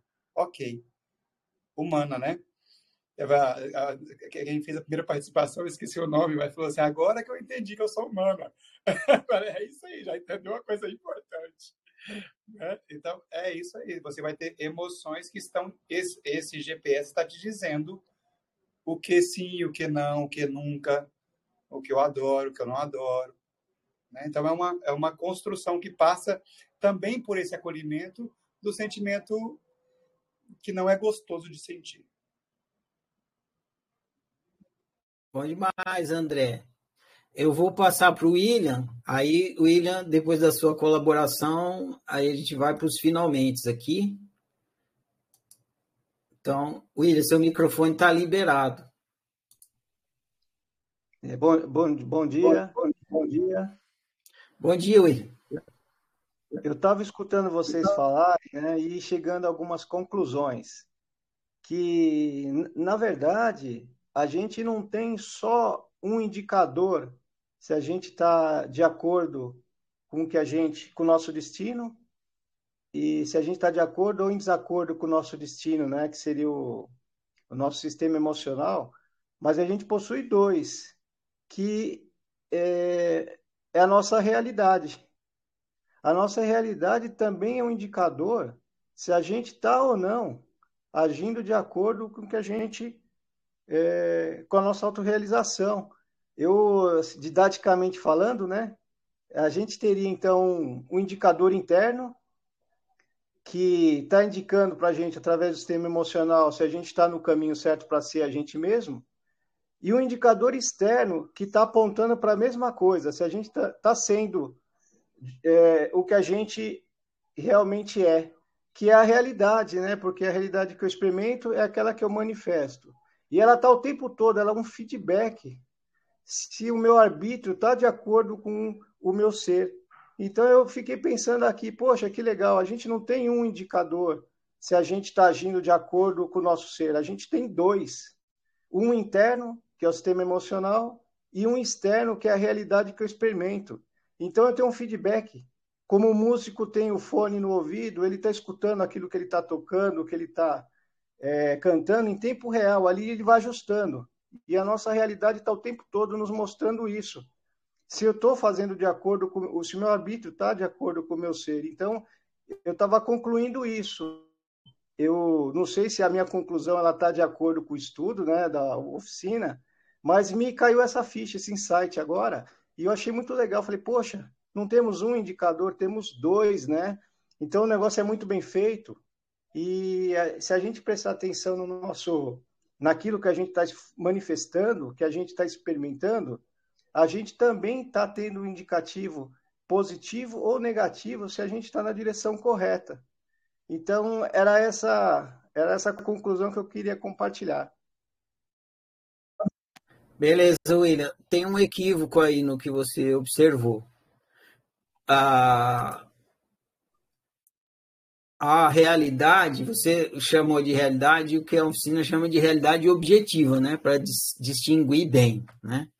Tipo, a realidade objetiva do André ali é ele com a camisa de gola V e eu aqui com a gola, esqueci o nome que ele chama, redonda, vamos chamar de redonda. É, a realidade objetiva, ela é significante. Esse que é o equívoco. Ela não tem significado. Claro que quando você experimenta a realidade objetiva, imediatamente você experimenta o significado daquela realidade. Então, se você não tem esse discernimento, você passa a achar que a realidade tem significado, que ela é boa, que ela é legal e tal. Mas ela não tem significado. A gola em V do André é só uma gola em V, não significa nada a não ser quando a pessoa que está observando essa, essa realidade dá um significado para ela. E a gola redonda também. Quando eu falei da gola redonda, eu falei, a, essa a gola em V de camisa de abotoar, para mim, é formalidade. Formalidade é o quê? Está na realidade objetiva? Não. Formalidade é significado. E a gola redonda, essa aqui de camisa, essa aqui inclusive é a camisa aquela dry fit que é as que eu mais gosto de ajudar. Para mim, ela é informal, é esportiva e tal. Tudo isso não é significante, significado. Então, na hora que estudou realidade multimídia, tem a realidade, é, a realidade objetiva, a simulada e a significativa. O GPS do destino é a realidade significativa. E é, é, é a, se a realidade objetiva acontecesse e a significativa não acontecesse simultaneamente, você não teria um instrumento de navegação. Você simplesmente experimentaria uma realidade e ela não teria significado nenhum para você, não tem significado nenhum. Você está andando pela estrada, tem uma placa pela direita escrito praia, tem uma outra pra, placa escrito cidade. Você lê, você não sabe o que significa praia, você não sabe o que significa cidade. Tanto faz ir pela direita para a esquerda. Então, na hora que você olha e a banana verde, o fato da banana ser verde é só a banana verde, é só fato. Agora, na hora que eu olho para a banana verde e ela significa alguma coisa para mim, aí surgiu o GPS me falando alguma coisa. Então, a realidade em si, factual, o significante, ele não te guia. Só que você precisa, ele é, ele é o espelho, entende? Você precisa do significante, porque é através do significante que você acessa o significado. Porque se você não tiver um objeto, você não tem aonde ver o significado. Da mesma forma que se você não tiver o espelho, você não vai conseguir se ver. Então a gente precisa da realidade objetiva para quando a gente experimentar a objetiva, essa realidade ter algum significado, bom ou ruim, agradável ou desagradável. E é através do agradável e desagradável, e não da realidade objetiva em si, que você vai fazer sua navegação. Então, o GPS do destino é só o sistema emocional.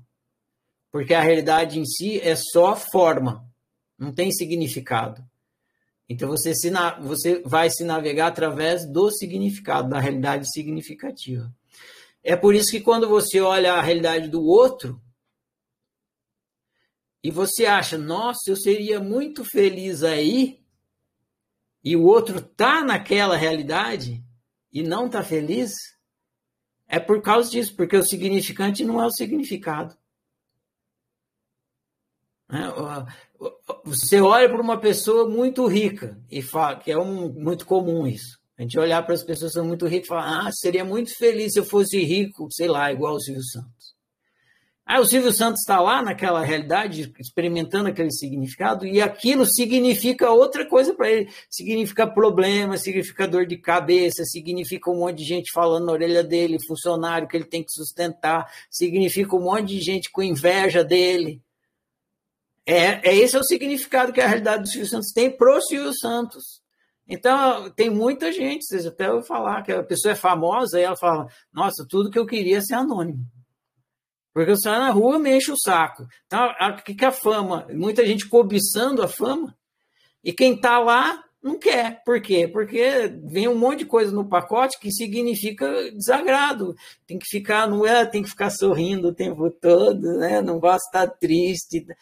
Entende? Ou seja, é muito importante observar isso. É legal que você levantou isso, porque pode cair nesse equívoco. Realidade em si não tem significado. E é, o, é através do significado que você na, faz a sua navegação, porque você tem que ir para o que significa você, porque te representa. Então é através do significado. E, e é o GPS que dá o significado. Então é por isso que o sistema emocional é o único GPS capaz de conduzir, e não a forma da realidade em si. Beleza? André, eu para mim está de bom tamanho. Se você quiser fazer a consideração final aí, eu faço uma rapidinha que a gente encerra. Vai lá. Maravilha. Só agradecer. Para mim foi também muito elucidador. sempre, sempre tem sido maravilhoso esses encontros domingos de manhã. Obrigado aí por todo mundo pelas participações, pela oportunidade de estarmos juntos. Valeu, André. Valeu, André. Bom demais, sempre delicioso estar aqui. É, é totalmente em acordo com o meu destino aqui. agradeço é, o papo, agradeço tudo que aconteceu aqui hoje, todos que participaram da conversa, muito legal. Quanto mais vocês participam, mais bacana fica, porque são mais é, co-criadores criando a coisa, fica mais rico, fica mais plural, né? E, e é isso que é muito legal, fica mais plural. Então é isso. É, Para você que está assistindo aí, anima de vir aqui, acordar cedo no domingo às 9 horas. Vem aí participar com a gente aqui. Estamos te esperando um dia aqui, ó. ao vivo e a cores aqui na live. É, mas agradeço você estar ouvindo aí, é muito bacana saber que você está participando de alguma forma. Vamos prosseguindo de 15 em 15 dias aqui. Essa foi a de hoje. Até a próxima. Um bom domingo para todos nós. Prossigamos.